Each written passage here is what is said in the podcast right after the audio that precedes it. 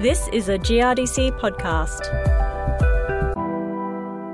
Ironstone gravels are important cropping soils, and a better understanding about the mineral and physical characteristics of these soils, especially their soil moisture holding capacity and high rates of phosphorus fixation, is urgently required.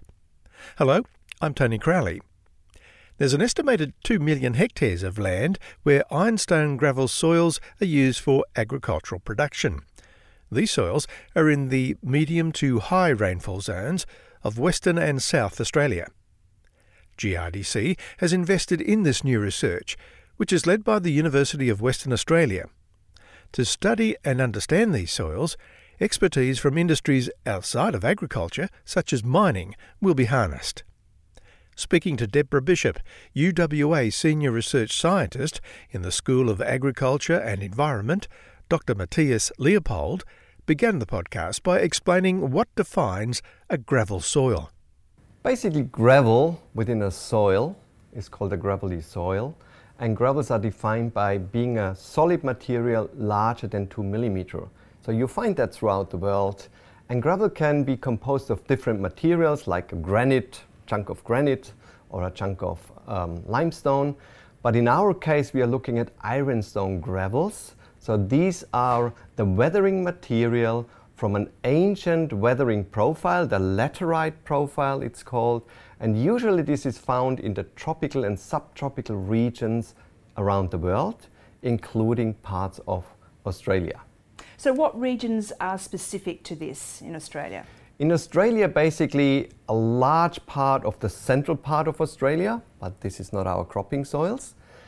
But where we find it in our cropping soils is in the southwestern part of WA and also in southern Australia, with some isolated patches also over at the eastern states. How do gravel soils differ to other soils? Well, these ironstone gravel soils, and that's the real difference, the ironstones are porous. Compared to, for example, a chunk of granite, a granite gravel, this is not porous. And here it comes then to what we call the specific surface area. So a solid material, which is quite large, has a very small specific surface area. However, if this solid chunk of gravel has some pores, so some voids and some macropores and mesopores and micropores, the specific surface area becomes really large.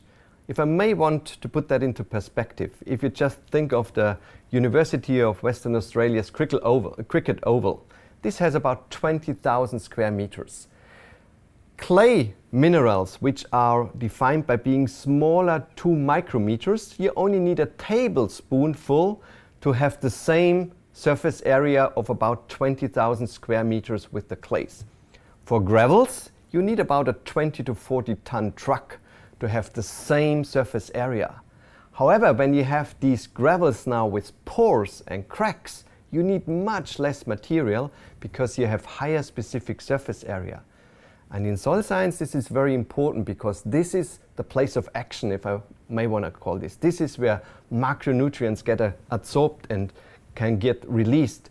The voids and the pores are where the water gets uh, stored and can be released. So this is the place of action, our reactor, our natural reactor for the processes.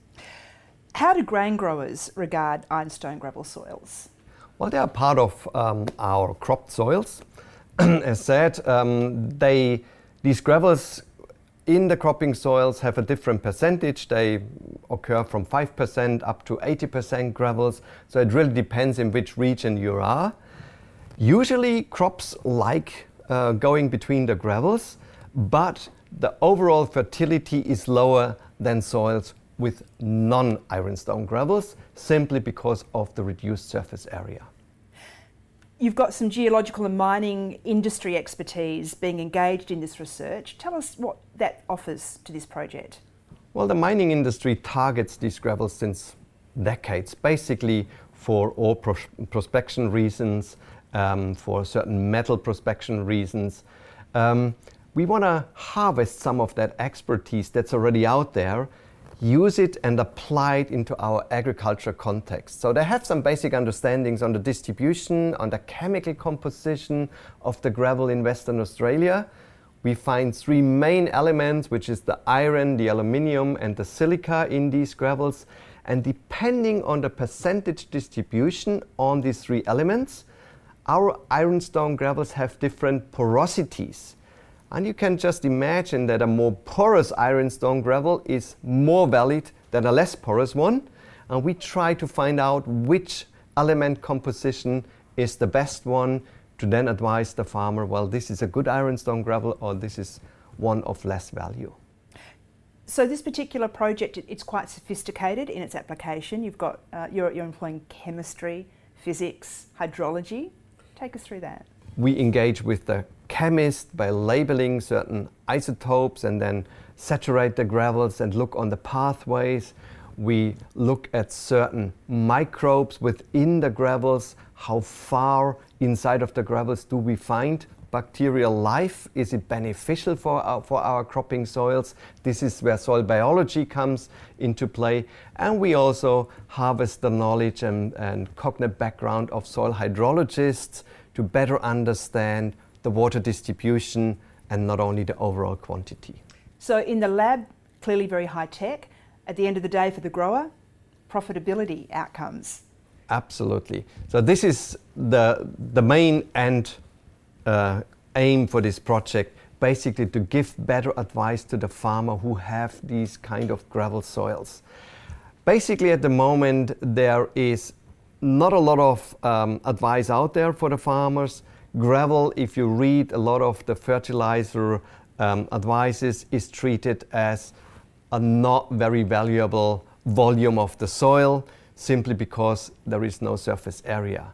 However, we, we believe that ironstone gravels are different and farmers need better advice based on their regional distribution where they sit with the farm within the gravel distribution. Now, I understand another area being investigated is whether gravel soils store carbon. What is the significance of that, and, and have you determined that that is the case? Well, as any soil, gravel soils store carbon.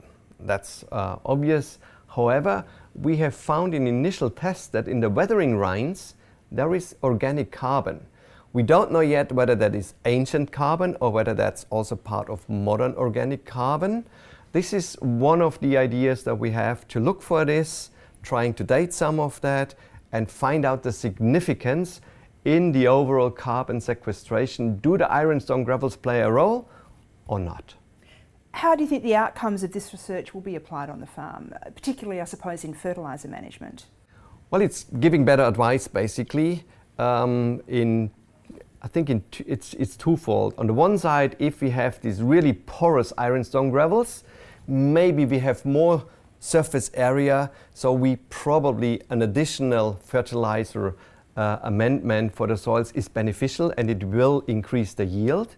On the other side, if you have the less valuable um, ironstone gravels, which has an, have an iron core, just avoiding additional fertilizing will benefit uh, the overall profitability by using less fertilizer. So, where are we at in this particular research project? Uh, growers are always keen to know when these findings might be delivered and they can apply them on the farm. We are really at the beginning at the moment. So, this is where we said now we let's go one step back before we for example, think about agronomic trials and things like that. Let's try and understand the basic mechanisms of these gravels first. That's why we apply the real sophisticated techniques going into the nanoscale as well. And once we have this basic understanding, then the next step is to develop tools to help farmers identify the properties of their gravels and then give the advice. So we are looking into probably a year or two from now to really have this basic understanding ready to be delivered for the farmer and giving advice. I know it's hard to say, but how confident are you that you'll deliver findings that, uh, with outcomes that will be uh, very tangible for growers and perhaps uh, you know, truly assist them in the future with uh, facing these constraints with ironstone gravels? I guess this project is really set up with the end aim to deliver diagnostic tools for gravels. So if we can find and understand the processes first, we can then adjust our diagnostic tools so that in the end a farmer can send in a sample and we can advise them based on the composition and the porosity and all that, this is our advice to go forward.